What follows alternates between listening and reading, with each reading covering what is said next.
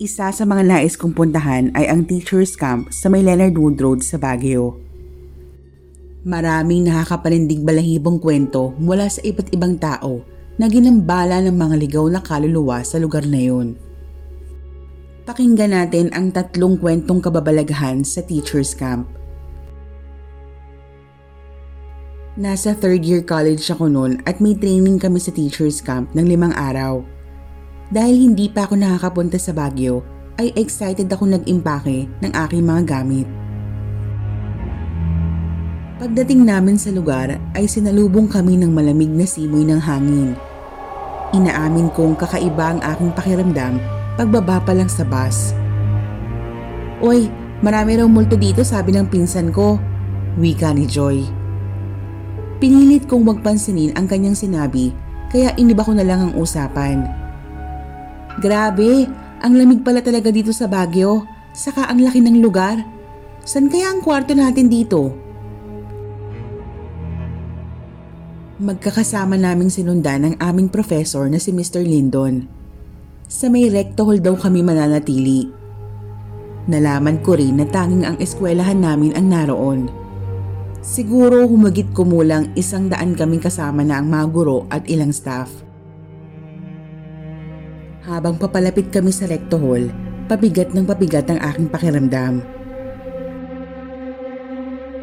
Pagpasok ay bubungad sa iyo ang kalumaan ng gusali na may sahig na yari sa kahoy.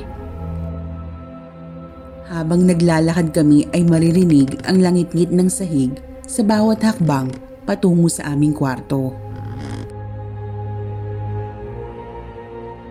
Ang kwarto namin ay nasa 2nd palapag malapit sa hagdan. Kakaiba ang itsura ng mga ito, wari ba'y ibinalik kami sa sinaunang panahon. Ang aming kwarto ay may banyo sa loob at may 4 na higaan. "Doon ako malapit sa bintana ah." Agad kong inilagay ang gamit ko sa kama at binuksan ang bintana.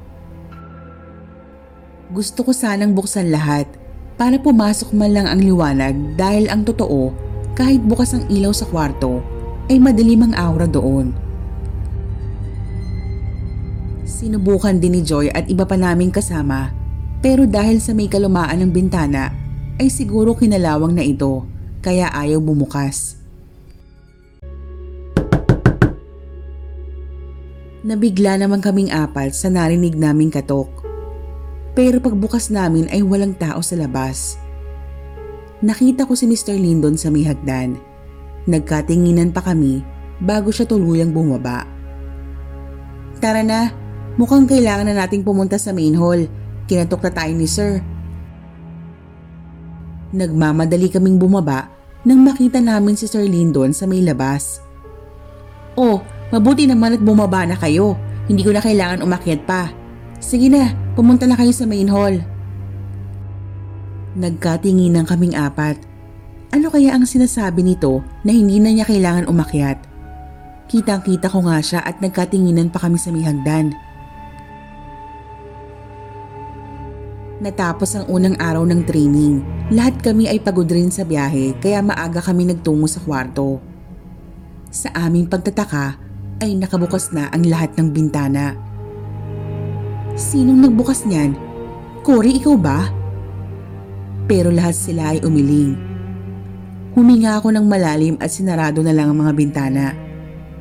Kanya-kanyang siksik ang mga kasama ko sa kwarto. Lahat ay takot matulog mag-isa sa kama. "Ang OA nyo, parang ang laki naman itong kwarto. Magkakatabi lang din naman yung mga kama. Diyan na nga kayo, maliligo muna ako." Habang nakapikit ay kakaiba ang pakiramdam ko. Yung para bang hindi ako nag-iisa sa banyo. Mas lalo akong nataranta nang biglang namatay ang ilaw. "Hoy, walang ganyanan!" Maya-maya lang ay bumukas na uli ito. Sisitahin ko na sana ang mga kaibigan ko nang mapagtanto ko na nasa loob pala ng banyo ang switch. Walang sino mang pwedeng magpatay nito dahil nakalak ang pinto ng banyo. Hindi ko nilang sinabi sa kanila dahil baka mas lalo lang silang matakot. Sa pagtakbo ng oras at paglalim ng gabi nakatulog na sina Ana at Cory. Kami na lang ni Joy ang nagkakwentuhan nang bigla kaming may narinig na magkakasunod na yabag. Ang malala pa nito ay hindi lang iisa. Marami sila. Animoy nagmamarcha na tumagal ng ilang minuto. Agad kami nagtalokbong ng kumot at pinilit na matulog. Kinabukasan ay nalaman naming hindi lang pala kami ang nakakarinig ng pagmamarcha. Halos gabi-gabi naming iyong naririnig pati mga misteryosong pagbukas ng bintana. Hindi ko talaga malilimutan ang nakakatakot kong karanasan sa Teachers Camp. Biglaan kami nagplanong pumunta ng Baguio ng girlfriend ko.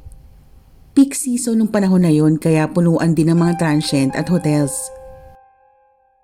May nakapagsabi sa amin na subukan sa Teachers Camp dahil hindi yun nawawala ng bakanting kwarto. Bago kami umalis ay nagbigay pa ng babala si Manang. Mag-iingat lang kayo dahil maraming ligaw na kaluluwa sa lugar na yon. Bilang hindi naniniwala sa mga multo ay natawa na lang ako sa sinabi ng Ale. Napansin ko naman ang pagkabalisa ni Danica habang tinatahak namin ang daan papunta sa Teachers Camp. Huwag na kaya tayong tumuloy, Ronnie. Iba lang pakiramdam ko. Hinawakan ko ang kamay niya para hindi siya matakot. Sa Cottage 206 kami nagstay. Ayos dahil may sariling banyo, kusina, sala at 2 kwarto. Pinuksan ni Danica yung kwarto. Pero napatili ito kaya agad naman ako nagtungo doon. Gagamba lang pala, akala ko naman kung ano. So naglibot muna kami sa labas. Napakalaki ng buong Teachers Camp. Marami ring magagandang bulaklak at malalaking puno kaya presko ang hangin. Bumili din kami ng makakain sa labas saka bumalik sa cottage namin. Nasa kwarto ako noon at nanonood sa aking cellphone nang marinig kong nagsasalitang mag-isa si Danica. Bakas sa kanyang mukha ang takot nang makitang kalalabas ko lang mula sa kwarto. "Sinong kausap mo dyan?" Hindi siya tumugon at nakapako ang kanyang paningin sa may banyo. "Kanina pa may tao sa banyo, Ronnie. Akala ko nga ikaw yun kaya sabi ko bilisan mo dahil naiihi na ako." Inaamin kong nakadama ako ng takot. Pero dahil ako ang lalaki, kailangan kong ipakita na matapang ako. Binuksan ko ang pinto ng banyo pero wala namang tao. Ikaw talaga, Danica. Wala namang tao. Baka guni-guni mo lang yun. Sige na, mag-CR ka na.